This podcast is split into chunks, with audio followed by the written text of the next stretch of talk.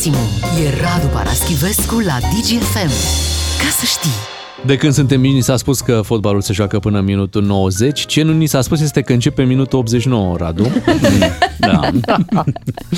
Aseară 3 la 1, Real Madrid-Manchester City, cu mențiunea că până în minutul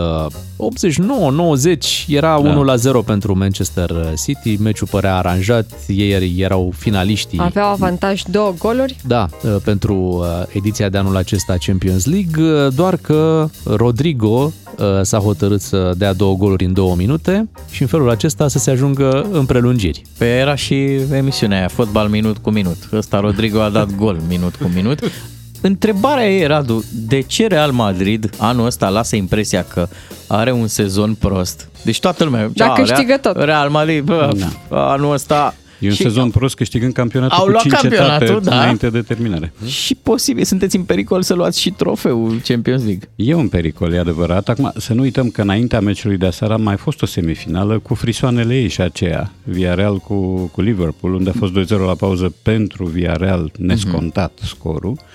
Și ceva s-a întâmplat în vestiar, probabil că a fost o furtună clopiană și meciul a basculat, s-a terminat 3-2. Bun.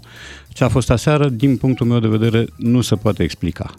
Uh, concluzia este că Real și-a sabotat din nou mormântarea. Cum face de câteva meciuri încoace și cu PSG, și cu Chelsea, acum și cu uh, Manchester City, a părut moartă și îngropată și în momentul în care preotul începea slujba, cadavrul s-a ridicat.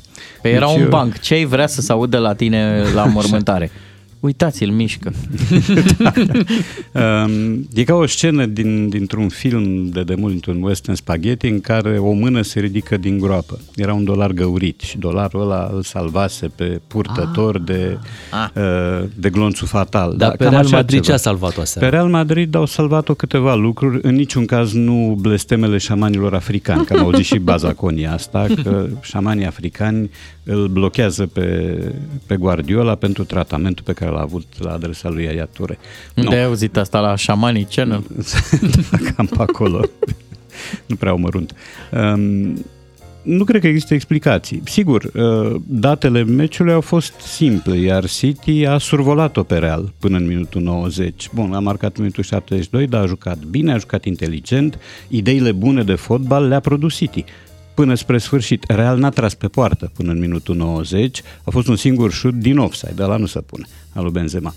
Uh, ce, ce s-a întâmplat apoi ține de inexplicabilul fotbalului din punctul meu de vedere. E contra firii, contra logicii și o spune asta un suporter al lui Real, ca o echipă care se apără destul de prost, care are un mijloc îmbătrânit cu jucători uzați de tipul cross, ieri foarte slab, uh, cu atacanți, unii dintre ei bezmetici, genul Vinicius, care este împrăștiat total și care funcționează doar pe bază de instinct, să reușească să, să basculeze soarta meciului. Se întâmplă totuși în fotbal ca să, în momentul în care revii cu un gol, să reușești foarte rapid să-l dai și pe al doilea, pentru că adversarul e puțin bulversat, puțin șocat, șocat de ce s-a întâmplat. E City, Remontada. Totuși, adversarul e City, nu e CSM Caransebeș până la urmă. E o echipă care se bate la campionat și care riscă să nu piardă, să, să nu prindă niciun iepure din cei doi după care fugea. Unul s-a dus deja. Mai rămâne campionatul pe care și-l dispută cu Liverpool. Liverpool fuge după patru iepuri. Are multe și va prinde pe toți patru, Radu. Asta rămâne de văzut. Dar în orice caz, mai există un element pe care lumea, sigur că trebuie să-l ia în calcul, elementul Courtois. Uh, pentru că fără intervențiile lui, nu numai de acum și din alte meciuri, Real n-ar fi ajuns unde este astăzi uh, și spun asta pentru că Thibaut Courtois a fost foarte rău primit și a avut niște meciuri foarte proaste la început. Publicul spunea, uite, ne l-ați luat pe Navas ca să ne aduceți cocostârcul ăsta inflamat. Ei, cocostârcul inflamat i-a adus până aici. I-a adus și Ancelotti, firește, cu figura lui care nu prea cunoaște mari schimbări, doar sprânceana aia stângă are o viață a ei, deci este barometrul lui Ancelotti, ea se mișcă în sus, în jos, pe traiectorii neanticipabile, dar din punctul meu de vedere, ieri City s-a bătut singură și a grațiat-o pe Real de câteva ori săptămâna trecută și de câteva ore aseară. A avut la 1-0 două ocazii sau trei prin care putea lichida meciul. E o doză enormă de șansă, dar mai e ceva. E felul lui Real de a nu depune armele. Asta ține, nu ține de mistica stadionului, cum au spus mulți, pentru că primul rezultat din Liga Campionilor anul ăsta a fost o înfrângere acasă cu Sheriff Tiraspol, nu cu altcineva. Da? Deci nu de stadion ține. Ține de felul ăsta în care ei sunt construiți, de așa numitul spirit Juanito, fostul lor jucător iconic, care nu-i lasă sau îi obligă să nu renunțe indiferent ce se întâmplă pe teren. Le putem spune Ireal Madrid? Da, da, da categoric. Ireal și inexplicabil Madrid. Deci, dar vreau să o felicit pe City. A pierdut, dar este o echipă extraordinară, cu jucători foarte inteligenți. Media de inteligență cred că e mai mare la City decât la Real. Real a crezut în, în steaua ei, în șansa ei și l-a avut pe Rodrigo în 2-3 minute de grație. Atenție după cele două goluri, el a mai avut ocazie imediat după, deci putea marca 3, 3 goluri în 3, 3 minute, ceea ce era neverosim. Mi-a scris cineva uh, foarte tehnic așa. S-a, s-a jucat la pariuri. Uh, da, Întrebarea sigur. e, în minutul 88 ar da. fi pus cineva la pariuri pe Real Madrid că dă trei goluri? Probabil că nu, pentru că nimic nu anunța povestea asta. Real a jucat sterp, a jucat fără orizont și n-a avut ocazii. Tot City a avut ocaziile. Uh, raportul șuturilor pe poartă, pe poartă era la un moment dat 8-0 pentru City. În condițiile astea, ce să mai pui la pariuri? Doar așa, dacă vrei să riști totul și să cochetezi cu șansa de a deveni milionar uh, împotriva tuturor elementelor și dovezilor. Apropo de ocazii, și Ilie Năstase a avut uh, ocazia să vorbească despre războiul din uh, Ucraina și este nemulțumit că ne gândim să trimitem armament acolo. Spune, nu este războiul meu al României, cineva a spus că nu e pregătită armata română de război, e pregătită, dar nu pentru un război cu Rusia, ci cu o țară mică. De ce vorbim noi mai mult decât Ungaria? Se întreabă Ilie Năstase. Și, uh, Ce înseamnă război cu o țară mai mică? Cu Liechtenstein? Cu da, ce, genul ăsta, genul ăsta, așa, da, da. Nu mai există da. echipe mici, știi, vorba da. asta din fotbal, se pare că și la război mm-hmm. se aplică. Da. Cum ți se pare această atitudine a unui general, că până la urmă e un general da, din România? urma să spun asta. Uh, în orice caz, mi se pare o atitudine rezonabilă doar dacă o compar cu atitudinea lui Gheorghe Funar care a trimis o scrisoare deschisă în care îl face pe Volodymyr Zelensky anticrist uh, și spune că este provocatorul acestor operațiuni speciale, la un moment dat îi scapă și spune război din mhm. greșeală și că de fapt devine este Zelensky, nu altcineva. Putin este un serafim duios care era pe acolo prin peisaj. Uh, deci dacă îl comparăm cu Gheorghe Funar, Ilie Năstase devine rezonabil. Altfel, Ăsta nu fiind războiul nostru, dar există niște acorduri, există niște cutume și există uh, solidaritatea internațională în fața unui agresor. Noi ne gândim să trimitem arme, încă n-am făcut-o, alții au făcut-o. Uh, războiul altora a fost, da? Cehia a trimis arme, Slovacia a trimis arme, Polonia la fel. Deci sunt țări din fostul lagăr care ajută Ucraina. Nu mai vorbesc de ajutorul occidental și nu mai vorbesc de lipsa de logică flagrantă a domnului Năstase, care spune că uh, americanii le trimit miliarde ucrainenilor și nouă nu ne trimit nimic. Pentru Dumnezeu, noi nu suntem invadați. Și De-aia nu ne să rămână nimic. așa, ca să, da, mai bine adică, să nu ne adică- trimită nimic și să rămânem așa. Da, uh, și pe lângă asta mă gândesc exact la ce ai spus și tu, ce s-ar întâmpla, Doamne ferește, dacă ar izbucni un război ce ar trebui să comande Ilie Năstase atunci? Că ar trebui să comande, că e general. Că el nu știe că uniformele, culorile uniformelor au anumite semnificații și le consideră accesorii mondene și se îmbracă în uh, albastru sau alb sau verde în funcție de mondenitatea evenimentului, asta e partea a doua. Dar el ar trebui să lupte într-un asemenea război. Angel Iordănescu ar trebui să lupte, Gabriel Oprea la fel, Nicolae Onțanu la fel. Mamă, Avem o armată de generali. Batalioane.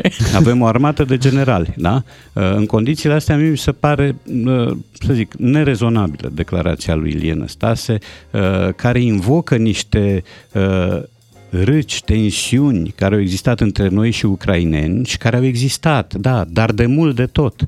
Peste lucrurile astea, o diplomație flexibilă știe să treacă. Mai ales să când nu uităm, e război. Să da, nu uităm, o, o... Naționala Germaniei s-a dus în vizită la Muzeul Holocaustului cu niște ani în urmă, da? Au existat asperități lichidate.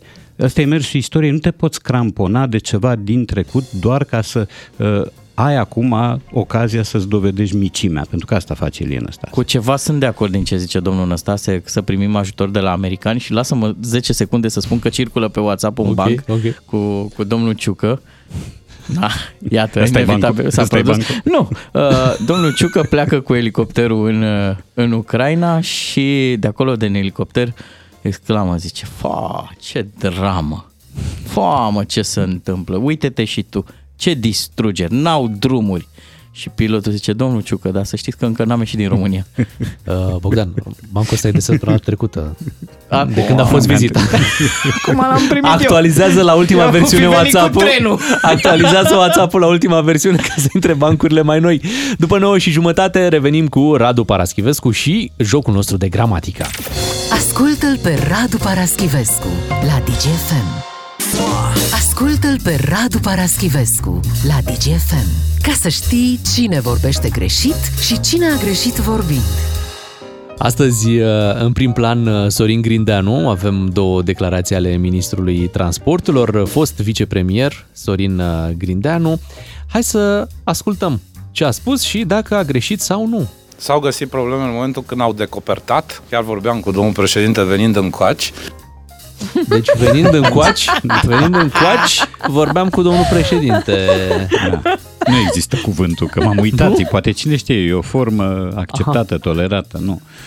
E încoace, firește. Încoaciu. Dar mă mir că în Banat, că domnul Grindeanu e bănățean din ce știu eu. Uh-huh. Da, nu prea să folosesc asemenea cuvinte, nu știu. Cred că E- și dânsul s-a mirat după ce l-a folosit, a avut niște grimase Da. memorabile.